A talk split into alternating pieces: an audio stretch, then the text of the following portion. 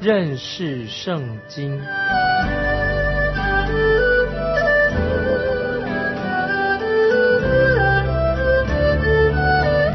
认识上帝的话，把上帝的话带到全世界。本节目是由认识圣经机构和环球广播电台联合制作，欢迎收听。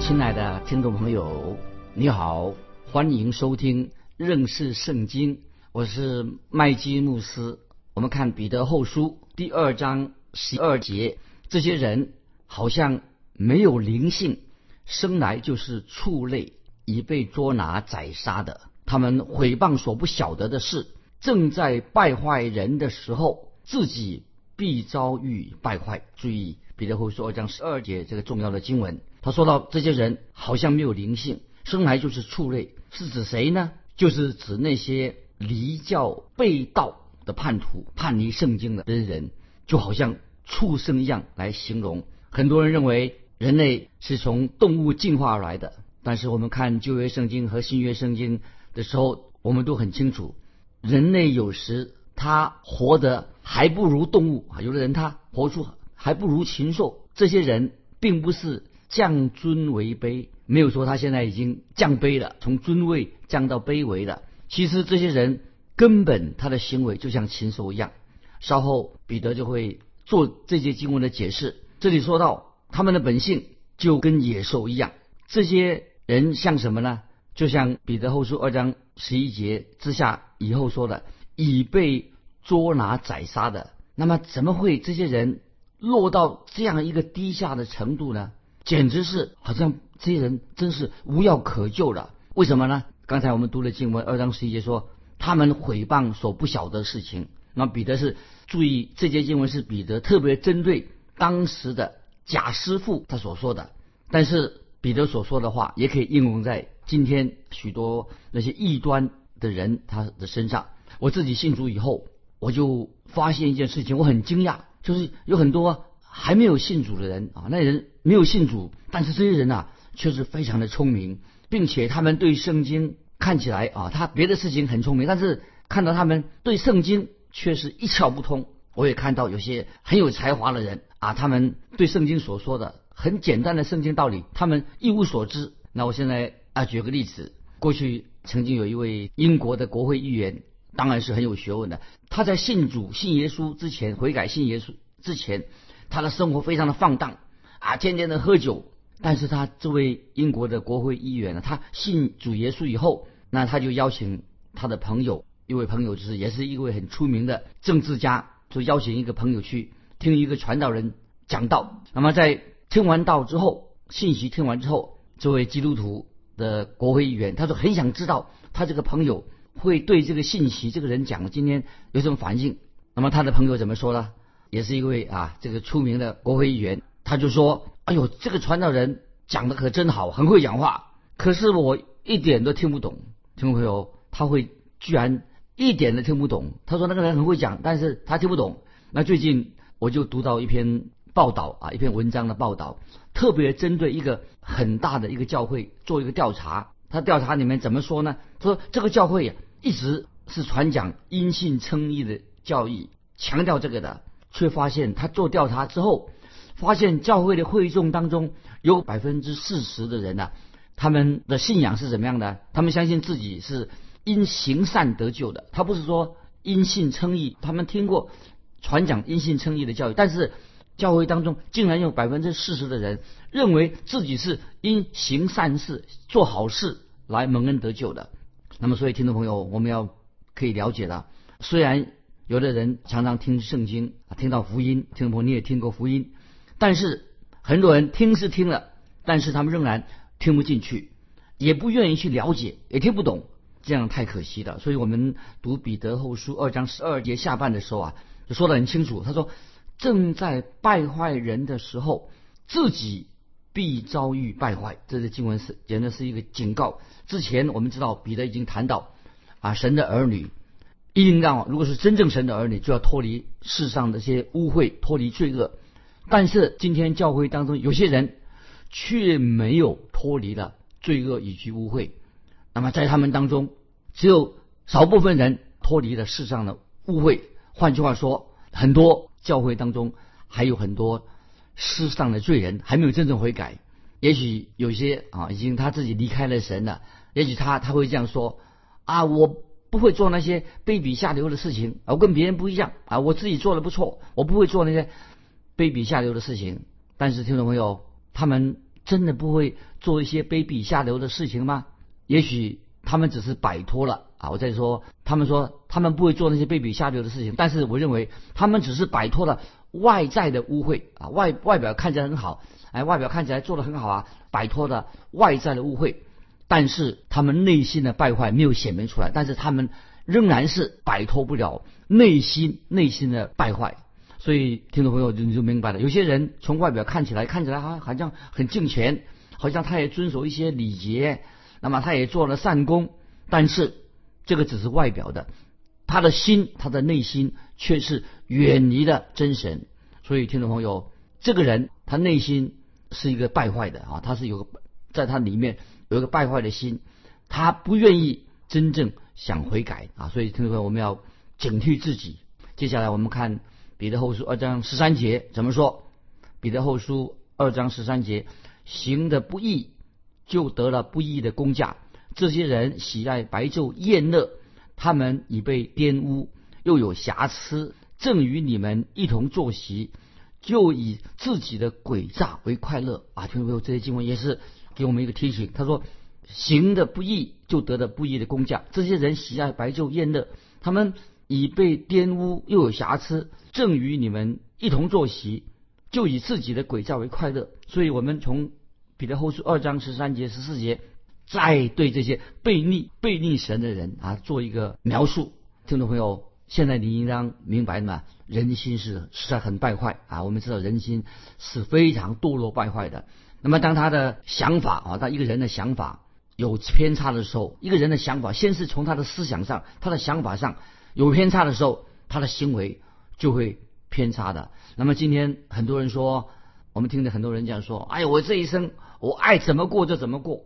我喜欢怎么样过，我只要我喜欢我就过这样的生活。听众朋友，我们都知道今天很多的政治人物或者一些有学问的人物，他德行很败坏啊。有些人我们今天知道啊，这些包括这些政治人物啊，搞婚外情啊，他们酗酒，但是他们却说对人说，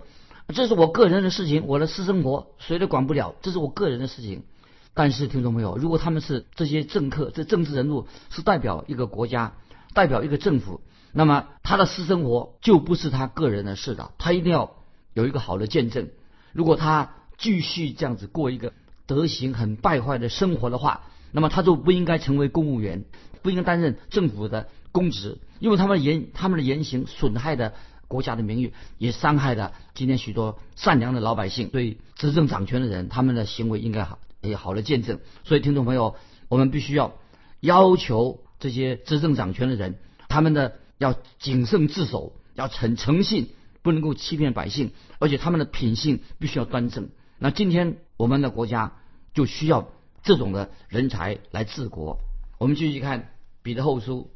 第二章第十四节，第十四节怎么说？说到这些人，他们满眼是淫色，止不住犯罪，引诱心不坚固的人，心中习惯了贪婪，正是被咒诅的种类。这经文也是很严厉，这里也是特别什么？彼得是特别指的当时的假师傅。彼得言辞当然是很严厉，但是看到这些败坏德行的这些人的罪，他们的败坏德行的时候，这些假教师们不要以为说神不会审判他们，神一定会审判他们。我们继续看彼得后书第二章十五节，二章十五节，他们离弃正路，就走差了，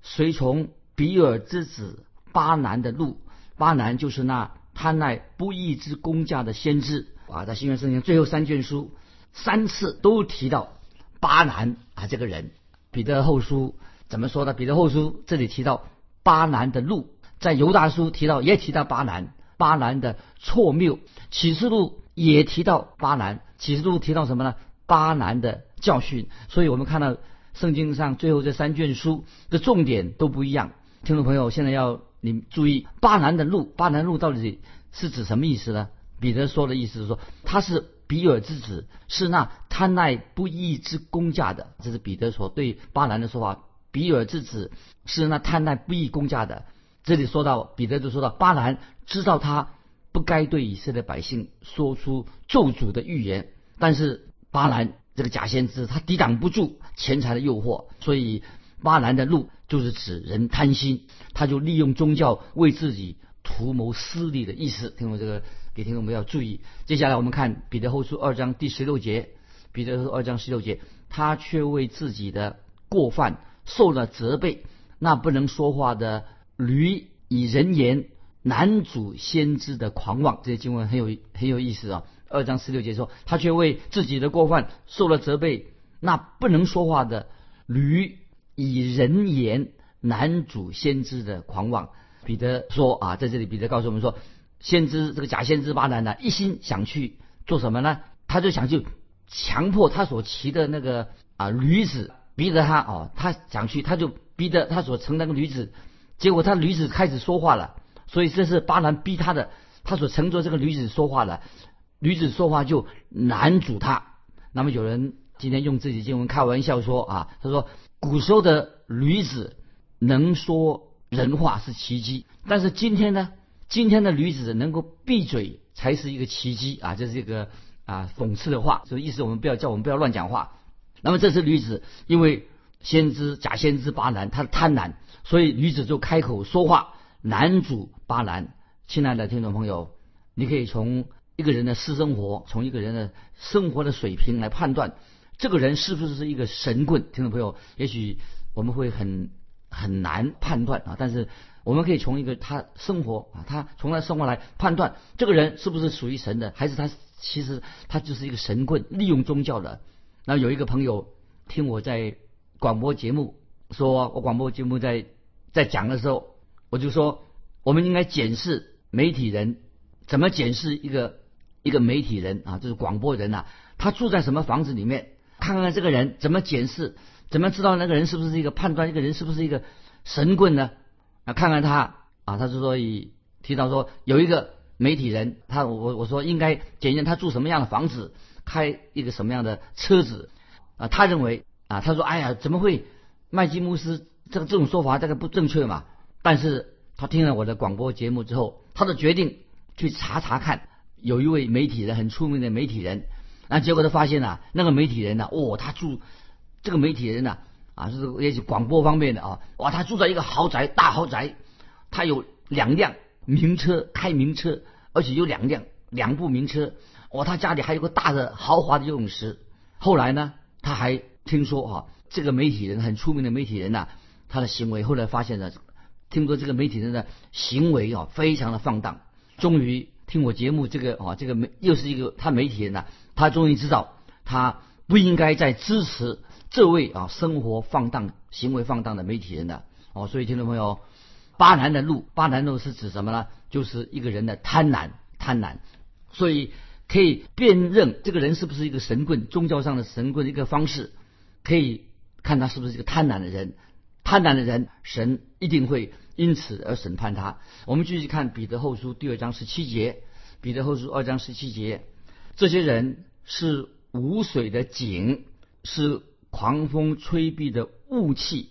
有墨黑的幽暗为他存留啊！这经我再念一遍，二章十七节，彼得后书二章十七节，这些人是无水的井，是狂风吹避的雾气，有墨黑的幽暗为他存留啊！我自己小时候啊，举个例子，我自己的经历，我小时候见过啊，见过一次有三年的旱灾，在我们的家家乡，三年的旱灾啊，有时候在黄昏的时候啊，哎呀，突然间看见乌云密布，雷电交加。那我们希望说，哎呀，很好，这个三年的旱灾，这个时候终于啊会下一场大雨了。哎，可是虽然乌云密布、雷电交加，可是雨还是下不来，还是干旱。那么很多人今天会不会很多人有意无意的跟随这些假师傅，就像这样状况？那么那个假师傅是什么呢？这种假教师像什么呢？就像无水的井。啊，他们也像表面上像云彩、像晚霞，看起来很漂亮，可是就是不下雨，没有把真神的真理说出来。像表面上像云彩、像晚霞，可是不下雨，所以这样的形容啊，他们所行的，他的行为言行啊，表面上看起来好像很精彩，但是他们并没有神的真理。也许他们很会讲话哦，触动人的心，但是他们的井里面呢、啊，却是没有生命的活水啊，所讲的、所说的没有真正的水，所以他们表面上看起来是云彩，却是不能下雨。所以听众朋友，今天我们世人心中都有干渴，我们最需要的是什么呢？就是神的话。所以听众朋友，你问我说，今天今天世人心中干渴的时候，他们最需要什么呢？当然他们需要神的话，他们要去渴慕神的话。可是这些假教师、假师傅却没有好好的用神的话来喂养、来安慰人心中的干渴。今天很多人干渴的快要死了，但是他们没有神的话来来帮助他们。我们继续看彼得后书第二章十八节，彼得后书第二章十八节怎么说？二章十八节，他们说虚妄矜夸的大话，用肉身的情欲和邪淫的事引诱那些刚才脱离妄行的人。所以听众朋友，这句经文也是对我们听众朋友有莫大的益处。就是说他们用肉身的情欲和邪淫的事引诱那些刚才脱离妄行的人。那么说到这些假假教师啊，这些假师傅，他们说虚妄、矜夸、夸大大话。那么这些假师傅其实都是很能够花言巧语的，又是能言善道的，他们很会说话，口才好得不得了。但是这些假师傅是用肉身的情欲跟邪淫的事，要引诱那些刚才脱离妄行的人。所以听众朋友，假师傅啊，他们会很吸引你的耳朵，吸引你的眼目啊，甚至可以嗅觉感到有些味道啊，也可以闻得到。这些假师傅他们那些方法法很多来迷惑人。那么曾经有一个传道人说啊，他怎么说的？这个传道人说啊，他说我会在主日。这个传道人呢、啊，他怎么说呢？这个要注意啊。这个传道人说，我在主日的时候啊，我会在我自己的教会里面撒一些香水啊。这个奇怪，那个传道人怎么会这样说？他说我会在啊礼拜天啊在教会里面喷一些香水。那么这个传道人希望什么呢？他说希望我们的教堂啊啊香香喷喷的。也能进到教堂里面呢、啊，闻到香味。亲爱的听众朋友，当然你不要误会了，当然是我认为说，把教堂打扫干净、整理的整整齐齐的，让敬拜的人很舒适啊，这个也是一个好事啊，没有什么不好。教会有好的音乐啊，味道香喷喷的也不错。但是我这里所要说的，教会不可以呀、啊，用这种香喷喷的香水啦、啊、等等啊好听的音乐，用这个来哈、啊、来影响。借着将来依靠这种五官啊，用我们的五官的感受，所以意思就是说，因为教会啊不是依靠这些依靠这些好听的音乐啊，香香喷喷的这种香水，不是依靠这些，不用五官这种感受，靠这些五官的感受，因为这些东西会什么？会成为我们肉体里面的情欲啊，诱惑我们呢、啊，成为肉体的情欲啊。这听众要希望你明白，彼得这里特别提到这些假师傅，责备这些假师傅。不单是如此，而且说到彼得特别明显的，这些假师傅有一个特别的象征，什么？他们所做的是邪淫的事，就是说这些假师傅他们一定是淫乱啊行为，放荡的淫乱性行为。我们看着彼得接下来的口气，就是讽刺啊这些假师傅啊。我们看下面一节，彼得后书二章十九节，他们应许人得以自由，自己却做败坏的奴仆，因为人被谁制服，就是谁的奴仆。那么这些经文啊，我们可以听众们可以领受。他说，他们应许人得以自由，自己却做败坏的奴仆。那么这些假师傅口才很好啊，他会说一些啊人的得自由，但是他自己呢，他却自己沉溺在那些邪恶的恶习习惯当中，不能够自拔。他们却很狂妄，很会说话。啊，应许别人啊，你听我的啊，你就得到真自由了。但是这个经文告诉我们说，因为人被谁制服，就是谁的奴仆。那么这是今天听众朋友我们可以看到的发生我们现代在现代的景象，很多人嘴巴很会说话啊，应许别人得到自由，你可以得到自由了，可是他们自己啊却不知道如何了得释放，得到真正神给的自由啊。我们继续看二章二十节，接下一节彼得后书二章二十节，倘若他们因认识主救主耶稣基督，得以脱离世上的污秽，后来又在其中被缠住制服，他们末后的情况就比先前更不好了。听众朋友，这些经文给我们一个警惕，他说到后来又在其中被缠住制服，他们末后的情况就比先前更不好了，这是什么意义呢？说到这些假师傅，这些假师傅他原来在理性上，在脑袋上啊，他们认识耶稣基督，也认识真理，但是他们却没有悔改归向神，他们却不爱真理，他们拒绝自己所传的道，他们曾经传过的道，结果他们拒绝了神的真理，而且而且还成为什么一个行为败坏的一个奴役啊，被那些败坏被奴役住了。今天也许有人这样说啊、呃，我很虔诚啊，他这样有人这样说，听众朋友也听过，我很虔诚啊，我是属于某一个教会的啊，但是我却不相信圣经是神的话。那不过啊，我们的教会哦，我们教会很强调爱心跟弟兄之间的兄弟之情啊，所以听众朋友你要注意，他说他强调爱心，也强调兄弟，但是我们不相信神的话。那么今天也许有人说，我们的教会很大，我们教会的崇拜又活泼有趣啊，我这么去我们的教会啊会让人很开心啊，他也许他这样说啊，但是听众朋友要注意，有些人已经脱离了，就是有些人说他也说也是说我已经脱离了世上的污秽，但是当他们听到社会上有些罪行，社会上有暴力的时候啊，哎，他也会觉得很恐怖。虽然他们也会表面上觉得很恐怖，虽然他们已经脱离了世上的污秽，看起来哎，他说啊，我们要强调爱心啊，强调兄弟之情啊，我们教会活泼有趣很开心啊，我们也要脱离世上的污秽，但是他们还不是真正的基督徒，为什么呢？他们没有脱离什么内心的败坏。彼得后书二章二十节是特别强调啊，他们没有脱离的内心的败坏，表面上好像脱离了世上的污秽。那么彼得后书二章二十节啊，就说到说到说到这些人因认识主耶稣基督，他们认识耶稣，但是他们没有，虽然说认识主耶稣基督，他们不是没有听过，意思说他们听过主耶稣的福音。他们听过福音以后，也听过了福音了。我再举个例子，有一个人曾经也是这样跟我说，他说我几乎每天啊都听认识认识圣经这个节目啊，他告诉我说我每天都听这个节目，但是他说他听我的广播节目的时候认识圣经，但是他说我不能够全盘接受，因为为什么这个人啊他会这样对我说，他说他甚至怀疑他到底是不是他到底是一个真正的基督徒，因为他不知道到底是不是真的有神。所以听众朋友，我们看到这个人他已经知道了福音了，那么有人也给他做了建议了，那么就说哎呀，这个人怎么他听了福音了，怎么还不悔改归向神啊、哦？他还不怀疑是不是真的有神。所以有人就跟我说说麦基牧师，你要不要邀他一起打球啊？在打球的时候啊，你就跟他顺便传福音啊。那么我就回答我这个朋友说啊，我有向他传福音传了好多次了，但是我认为这是多余的。为什么呢？因为他不听，虽然福音是听了，但是他不信。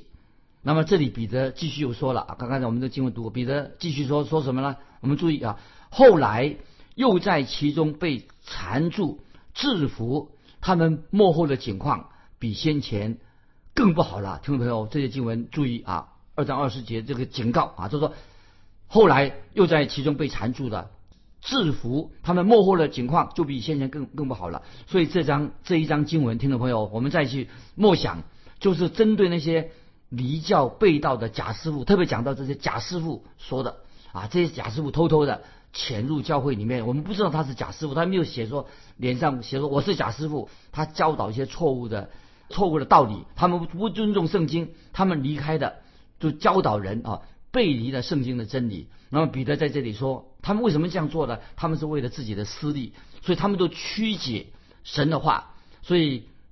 假师傅的特征就是什么？他们不遵从基督，而是高抬他们自己。所以假师傅他偶尔引用一两节圣经，顶多是引用一两节。那么他们假师傅会假借宗教之名，披上外表就是啊，我披上一个敬虔的外衣，但是他们口中净说一些什么空洞的话，不只讲圣经的话，而且他用这些话来误导世人啊。一般没有重生得救的人以为哦，这个这个传道人啊，这个假教师他真有学养，真丰富，其实他是一个假教师。这个假教师其实最有兴趣什么？都对钱有兴趣。那么他自夸说：“哎呦，我有能力可以改变人的生命。”所以，亲爱的听众朋友，我特别要提醒你：如果有人夸口说他会医病啊，有神能医病，或者说他能够行超自然的神迹啊，最好听众朋友你要仔细的检验他一下。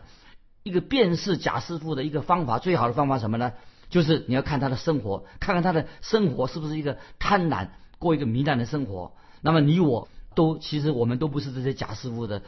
假传道啊，假师傅的对手。我们不要去跟他们争论争辩什么，那么我们应该就指出他们的恶行，因为总有有一天神会让他们的